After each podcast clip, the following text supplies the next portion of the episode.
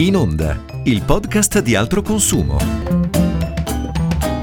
Dopo l'aumento della benzina arriva anche il rincaro sulle bollette di luce e gas. Non va bene così, non va bene. O moriamo di freddo, o moriamo di infarto quando ci arriva la bolletta.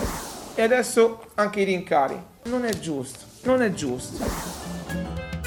Le chiamano bollette shock. Si tratta dell'aumento delle utenze domestiche di luce e gas, che sta generando una vera e propria stangata per le famiglie italiane. Io sono Beba Minna e questo è In Onda, il podcast di Altro Consumo. Cosa possiamo fare per difenderci dal caro energia? Da un lato certamente si può scegliere un fornitore vantaggioso per alleggerire la bolletta, ma ancora più importante è seguire alcuni consigli pratici per tagliare i consumi tra le mura domestiche. Ed è quello che ora ci facciamo spiegare dal nostro esperto di oggi, Silvia Bollani di Altro Consumo. Benvenuta Silvia Bollani. Ciao a tutti. Allora, partiamo dagli elettrodomestici che poi di fatto in casa sono i protagonisti dei nostri consumi. Puoi dirci quali sono quelli che consumano di più e quindi quelli a cui dobbiamo stare più attenti? Cosa possiamo fare anche per usarli al meglio? Sì, sicuramente tra gli elettrodomestici più energivori c'è il frigorifero, semplicemente perché è sempre acceso. L'usarlo bene può effettivamente cambiare le sorti in parte della nostra bolletta. Quindi sicuramente non vanno inseriti i cibi caldi, bisogna evitare di restare tanto tempo con la porta aperta a riflettere su cosa vogliamo prendere e per far questo l'ideale sarebbe avere un bel frigo ordinato. Questo ci consente di aprire e prendere solo quello che ci serve, che individuiamo immediatamente, ma anche di avere una buona circolazione d'aria all'interno del frigorifero che consente di conservare bene gli alimenti, quindi si consuma di meno e si spreca meno cibo. Il consiglio plus del frigorifero è: se avete un vecchio frigo no frost, ricordatevi di sbrinarlo di sbrinare il freezer, perché lo straterello di ghiaccio ci fa consumare veramente tanto di più. E se il frigo ha più di 15 anni, valutate se sostituirlo, perché un frigo moderno anche in classe energetica C ci può far risparmiare centinaia di euro l'anno, quindi si ripaga abbastanza in fretta. Ecco, e oltre al frigorifero possiamo fare anche un altro esempio di qualche altro apparecchio? Sì, sicuramente lavatrice, asciugatrice e lavastoviglie, che vengono usati spesso, sono elettrodomestici che consumano, però abbiamo modo di usarli in un modo più efficiente, perché ricordiamocelo, per spendere meno in bolletta sì, possiamo scegliere il fornitore più economico, ma l'ideale è risparmiare energia e quindi usare al meglio e a pieno carico i nostri elettrodomestici. Ecco, ma in concreto, quindi, se possiamo fare un esempio di quanto possiamo risparmiare all'anno, proprio in euro, dico. Sì, se noi facciamo andare la lavatrice e l'asciugatrice a pieno carico, mentre spesso e volentieri il carico non è completo, oppure addirittura la facciamo andare con un mezzo carico perché abbiamo fretta o vogliamo svuotare il cesto del bucato più rapidamente. Quindi se passiamo da 4 a 3 utilizzi alla settimana, riusciamo a risparmiare 13 euro circa per ogni elettrodomestico in un anno. Non sono cifre impressionanti, però sono un paio di euro al mese solo per il bucato, stesso ordine di grandezza anche per la lavastoviglie. Se poi con la lavastoviglie oltre al pieno carico ci premuriamo di utilizzare il lavaggio eco, il risparmio raddoppia, quindi programmatevi bene in modo da riuscire a utilizzare la lavastoviglie a pieno carico e a fare un programma un po' più lungo, ma in questo modo effettivamente riuscite a risparmiare anche qui un paio di euro al mese, che non va mica male. Ecco, oltre agli apparecchi che hai citato, un caso un po' particolare è quello che riguarda sia per la luce che per il gas la produzione di acqua calda. Qual è il sistema più efficiente che consente di ridurre i consumi? In questo caso si tratta anche di consumi consistenti. Sì, il sistema che permette di risparmiare di più sono gli scaldacqua a pompa di calore, consentono risparmi fino al 75%. In seconda battuta gli scaldabagna a gas.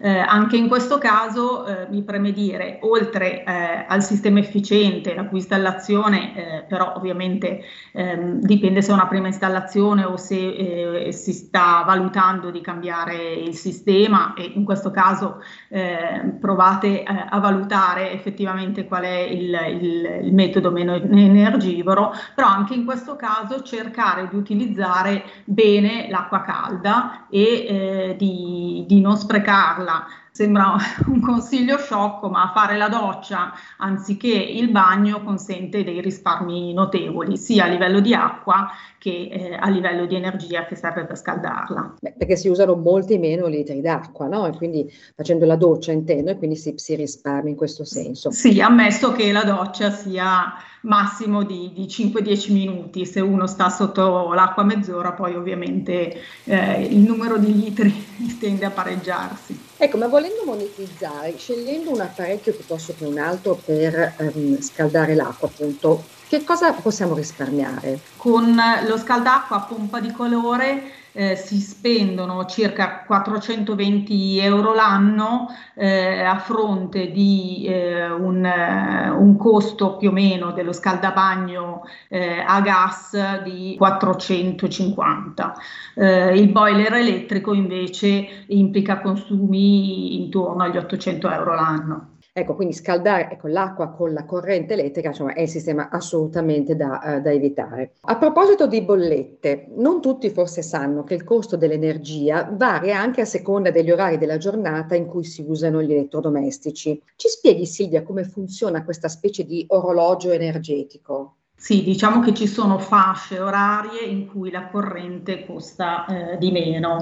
In questo periodo la differenza non è moltissima, ma in futuro gli scaglioni, diciamo, di costo saranno con delle differenze notevoli, quindi è bene iniziare ad abituarsi ad accendere gli elettrodomestici in modo che funzionino, soprattutto quando c'è il picco energetico richiesto dall'elettrodomestico, nelle fasce a più basso costo, che in generale sono quelle serali, notturne e quelle nel weekend. Quindi tendenzialmente l'energia costa di più tra le 8 e le 19 e costa di meno nelle altre fasce.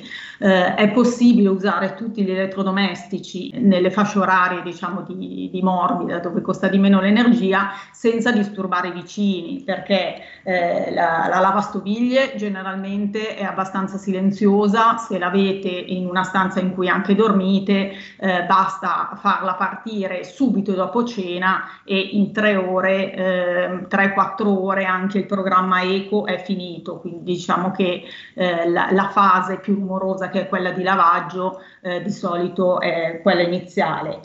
Viceversa, sulla lavatrice, che magari ha una fase di centrifuga, che è quella anche molto energivora, rumorosa, la si può far partire prima di cena, quindi anche per sfruttare il fatto di, se non si hanno i 6 kW, di non far andare elettrodomestici energivori assieme, farla partire prima di cena in modo da stenderla prima di andare a dormire, e così non si hanno capi stazionati e si usa l'energia al meglio. Ecco, oltre alle tariffe biorarie di cui ci hai parlato, in questo momento per risparmiare c'è anche l'occasione del super bonus, che è un modo anche per migliorare l'efficienza energetica di un intero condominio o di un appartamento. Anche questa quindi è una strada per alleggerire la bolletta?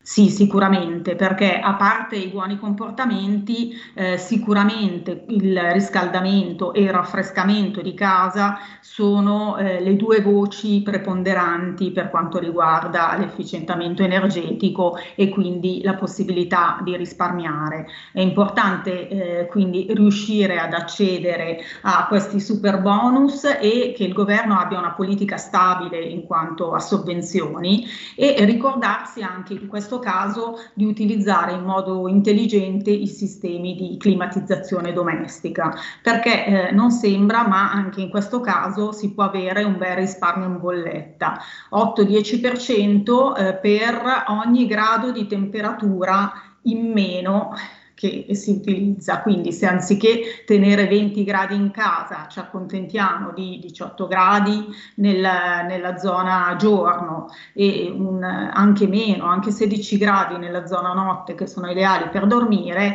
il risparmio in bolletta si vede immediatamente. Stesso dicasi per i climatizzatori in estate, il fatto di non avere temperature troppo fredde ma deumidificare e tenere temperature non molto più basse rispetto a quella esterna, oltre a essere più salutare, ci fa risparmiare in bolletta.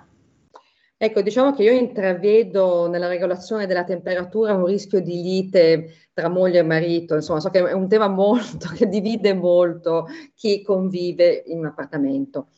Ma senti Silvia, oltre ai nostri comportamenti quotidiani, una scelta sicuramente strategica è anche quella di avere un contratto di energia con un fornitore conveniente, perché non sono tutti uguali ovviamente sul mercato, però come si fa a districarsi tra le tante offerte per capire qual è la migliore per noi? Sì, l'ideale è andare a verificare sui nostri calcolatori e calcolare quella che è la tariffa migliore per il proprio quadro di utenza, perché ovviamente dipende da quanto si consuma, dalle caratteristiche del nostro appartamento, e quindi avere una valutazione personalizzata consente di scegliere l'operatore migliore e che anche non ci riservi delle sorprese. Ecco, allora siamo arrivati anche all'ultimo punto, che forse è quello più difficile, perché oltre al carico sulle famiglie sappiamo che il caro energia sta pesando molto anche sulle imprese, alcune sono addirittura state costrette a chiudere perché impossibilitate a sostenere dei costi